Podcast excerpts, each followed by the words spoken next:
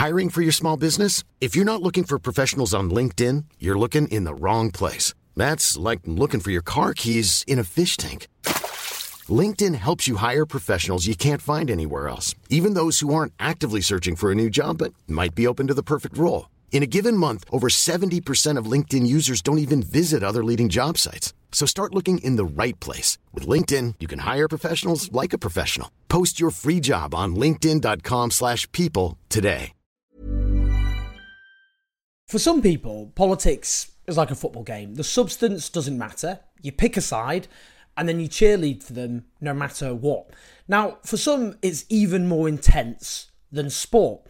You cheerlead the party leadership, however much they twist and turn, deceive, however duplicitous they happen to be. Even if they abandon promise after promise after promise, you get out your pom pom balls and you denounce anyone pointing out the deceit as fifth columnists, the enemy within, and as agents for the other side. Now, this applies to Keir Starmer's ardent cheerleaders, and a case in point is Keir Starmer banning Jeremy Corbyn's local party members from having the opportunity to reselect them, if they so wish, as their local Labour candidate.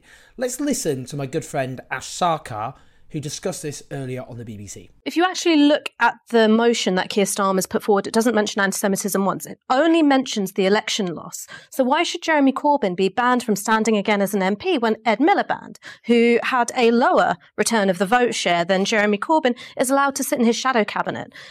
Stuff like this is what makes people mistrust MPs. They talk about fairness publicly, but then what they try and get away with behind closed doors, well, it's all about factionalism and political opportunism. And she's spot on. You see, the motion proposed by Keir Starmer, what it does is outlines Labour's purpose as doing its best to further its political interests, correct. That Labour hasn't won a majority since 2005, correct. And that in 2019, Labour suffered a terrible defeat when Jeremy Corbyn was leader, correct. It doesn't mention any of the any accusations about Jeremy Corbyn's politics, anything about anti-Semitism, the HRC. We'll talk about that in a bit. The basis for kicking Corbyn out is the performance of Labour in the 2019 election. Now, if a Labour leader losing an election is the basis for kicking out a Labour leader, then that would mean kicking out Gordon Brown and Ed Miliband. Not something I'm in favour of. Ed Miliband's, to be honest, one of the, one of the only progressive uh, kind of uh, you know champions in the current shadow cabinet. So just want to make that clear. But look, in 2019, back in 2017, Jeremy Corbyn won 40. Under Corbyn, Labour won 40 percent of the vote, which was the highest it got since 2001. Um, but in 2019, we all know Labour suffered a terrible defeat. Labour got 32.1%. Under Ed Miliband in 2015, it got 30.4%. And under Gordon Brown in 2010, it got 29%. Now, people go, well, yeah, but Labour got less seats, even though it got a higher share of the vote. Well, that's to do the vagaries of first past the post as an electoral system. It doesn't mean that Labour got less support. Obviously, Labour objectively had higher support um, in 2019 than it did under Miliband and Brown. It's just how the cookie crumbles under our ridiculous um, electoral system. And also, it's down to the fact that Labour lost Scotland back in 2015 when it has to be pointed out the Blairite right were in charge of the Scottish Labour Party in the form of Jim Murphy, one of the most ardent Blairites in the Labour Party, who was leader of the Scottish Labour Party at the time, and Labour was battered in Scotland and didn't recover. So that knocked off well over 40 seats, which Labour could, before that, count as being in the bag. Now, if the basis for kicking Jeremy Corbyn out is losing the 2019 election, then why the hell did Keir Starmer back him and praise him to the hill after the 2019 electoral defeat? Here's what Karma Starmer, yeah, Karma Starmer, mm, Karma, maybe we'll see how that pans out. Here's what Starmer said in 2020. I want to pay tribute to Jeremy Corbyn, who led our party through some really difficult times, who energised our movement, and who's a friend as well as a colleague. This is ridiculous. It's just ridiculous. Uh, in 2020, uh, Keir Starmer's all, oh, he led our party through some really difficult times. He energised our movement, and then he's a friend as well as a colleague. Now he's, well, actually, Corbyn oversaw such a catastrophe in 2019. He must be kicked out of a party that he's been uh, a member of almost as long as I've been alive. That's where, that's where he's ended up compared to where he started. And it gets even more preposterous. So, for example, when he was looking to win the votes of Labour members, he fiercely denounced the demonisation of Jeremy Corbyn by the media. Well, look, the attacks on Jeremy Corbyn in that election we've just had were terrible. And they came back at us on the door. They vilified him, and they knew what they were doing, and they knew why they were doing it. And they do it to every Labour leader, and they know why they're doing it. So, look, there, there you have it. When he's soliciting the votes of Labour members, Starmer rushes to Corbyn's defence. And he's someone who he describes as a friend who energised the movement, etc., etc., unfairly maligned by the media. Now he's introducing emotion, kicking him out entirely because of the 2019 defeat. Do you see how two faced that is? If you're honest with yourselves, I know some people watching this are going to be like, well, actually, whatever Keir Starmer says, I'm going to support and cheerlead. Come on, come on now. Look deep in your soul. Be honest with yourself. You know, don't you, how duplicitous and two faced that is? Objectively. There's, there's no way in any honest way, unless you want to also be turned into a liar by Keir Starmer. That's what happens with these political dishonesty. You see, because uh, a fish rots from the head down. If you decide to attach yourself uncritically to a dishonest leader, then you become dishonest. That's how it works. It's how politics and democracy become rotten. Because a politician being dishonest leads to an infection of dishonesty. Because everyone defending that politician has to be complicit in the dishonesty. It doesn't erase, however much you might be a partisan supporter, some of you, of Keir Starmer, doesn't erase the fact that he is objectively two faced and duplicitous and dishonest. Now, of course, the basis that is often touted, which isn't in the motion, which is going to the National Executive Committee, for uh, Jeremy Corbyn being kicked out of the Labour Party is the response to the EHRC report into the handling of anti Semitism, which I'm not going to go into at length because we could be here for about five hours, couldn't we, really? Whatever you think about Corbyn's response to that statement, it has been misconstrued because he did back all of the recommendations of the EHRC and called for their immediate implementation or swift implementation.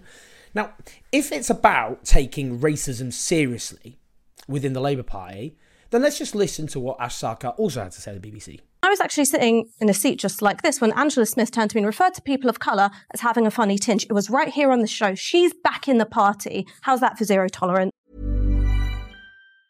Quality sleep is essential. That's why the Sleep Number Smart Bed is designed for your ever evolving sleep needs. Need a bed that's firmer or softer on either side? Helps you sleep at a comfortable temperature? Sleep Number Smart Beds let you individualize your comfort so you sleep better together. JD Power ranks Sleep Number number 1 in customer satisfaction with mattresses purchased in-store. And now, save 50% on the Sleep Number limited edition Smart Bed for a limited time. For JD Power 2023 award information, visit jdpower.com/awards. Only at a Sleep Number store or sleepnumber.com. Hey, it's Ryan Reynolds and I'm here with Keith, co-star of my upcoming film If, only in theaters May 17th. Do you want to tell people the big news?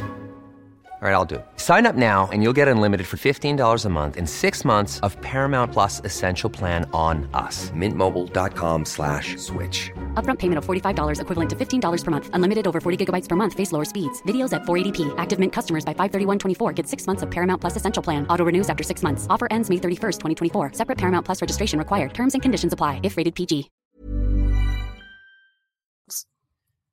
Well, that's cheap, isn't it? But again, you've got to be honest with yourselves, haven't you? Again, some of you are, I know, watching this or listening to this, uncritical supporters of Keir Starmer. That's your right. It's your right to be that. Some of you go, well, you're a hypocrite, Owen, because you were an uncritical support of Jeremy Corbyn. No, I wasn't. Incorrect. Criticised Jeremy Corbyn uh, when I disagreed with him. Wrote an entire book, actually, going, looking, it, it called This Land. You want to read it? Uh, which was a nuanced take on his leadership. But when he was leader, quite infamously in some cases, I criticised Jamie Corbyn. Doesn't doesn't stick with me that that attack. Sorry if you're going to try that.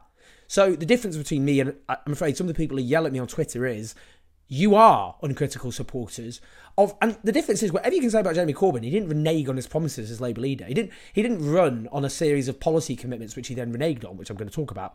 But let's talk about racism, shall we? Let's not just talk about what Ash Sarkar said there. Let's talk about, for example, the Batley and Spen by-election, a dirty, filthy election, not just because of George Galloway, who ran, who is a demagogic charlatan who's a disgrace in every shape and form. Um, but Labour ran a dirty campaign as well. The Mail on Sunday quoted a senior Labour official during that election campaign saying that Labour was hemorrhaging votes among uh, Muslim voters um, because of anti Semitism amongst Muslim voters. So the Labour Muslim Network condemned this patently vile Islamophobic briefing. The deputy leader, Angela Rayner, called for an inquiry into it. Where did that, did, I didn't notice that inquiry, I have to say. Um, apparently, that, that was touted during the election campaign presumably to try and assuage Muslim voters. But what happens to the inquiry? Anyway, one Batley Labour campaign source after the election bragged to journalists that they basically built a new electoral coalition in six weeks, lost the conservative Muslim vote over gay rights in Palestine, and won back a lot of 2019 Tory voters, just smearing Muslim voters as anti Semites and homophobes. And I went to Batley and Spen, I went there. Nobody who campaigned there, no one thinks that Muslims didn't vote for the Labour Party over, e.g., gay rights. No one thinks that because it never came up on the doorstep. And why on earth would Muslim voters who resoundingly voted for Labour in the 2000s, when Labour was introducing gay rights, equalising the age of consent, um, repealing Section 28, uh, allowing uh, civil partnerships, allowing the right to adoption, a, whole raft of gay rights, and Muslim voters voted for Labour. And if you think now Labour's a massive champion of LGBTQ rights, can't back trans rights, can they? They're already backing down on that ludicrous. Complete. It was lies. It was lies stoking stoking prejudice about Muslim voters deliberately by the Labour Party. That's racism. Sorry. Um, Martin Forde, commissioned by Keir Starmer to do a report partly looking at issues of racism, and he said there was an appearance of a hierarchy of racism within the Labour Party. A serious report taking on issues of racism with huge numbers of recommendations many of which have been completely and utterly ignored. And they haven't even got back to Martin Forde. He's one of the most senior black lawyers in the country, commissioned by Keir Starmer, did a report about racism in large part, not acted upon in large part. And they didn't even have the courtesy to speak to him afterwards. Now, we can go back, just to go back to the 2019 election. We can, of course, need to talk about reasons for the defeat for it. And again, again, there were criticisms to be made about Jeremy Corbyn's leadership. I'm not denying that. I've made them. But, you know, we can't erase as well the role of Brexit because, uh, for a start, if Brexit didn't play a pivotal role in that election defeat, then why did Labour under Keir Starmer, who one of the many deceits he did, is pivot from being an ultra Remainer to after the election going all hard Brexit, backing Boris Johnson's Brexit deal, mocking Rishi Sunak for supposedly not being committed enough to Brexit? Why is he doing that? If it wasn't to do with Brexit at all, Labour's election defeat, he doesn't need to do that. But Labour have made a calculation that one of the main reasons Labour lost the election was because of Brexit, which is why they're now pedaling so hard in the opposite direction to win back voters who were lost by the Labour Party in the 2019 election. So they know in large part it was about Brexit because they've conceded it by their political strategy. Otherwise, they just, Keir Starmer would just carry on. You wouldn't be backing a hard Brexit, would you, under Boris Johnson? Wouldn't make any sense to do that, would it? The 2017 election has been completely erased. Labour didn't win the 2017 election. I know that. But in 2015, they suffered a terrible defeat. No one thought by, by an election in 2020, whoever won in the 2015 leadership election, that they had any chance of winning in 2020 because the 2015 election result was so bad. But in, in those two years, Labour went from 30% to 40%. The first time Labour increased the number of seats since 1997. There was something to learn from that. It was a step in the right direction, clearly, by definition. Not enough to win. Not enough to win but it was a step in the right direction. The biggest increase in votes, a vote share since 1945. Now, we shouldn't be uncritical of Jeremy Corbyn, and, I, and I'm not, as I've said. I have my critiques and disagreements, which we can talk about, and I have talked about at length elsewhere. What I object to is the, is the revision of history.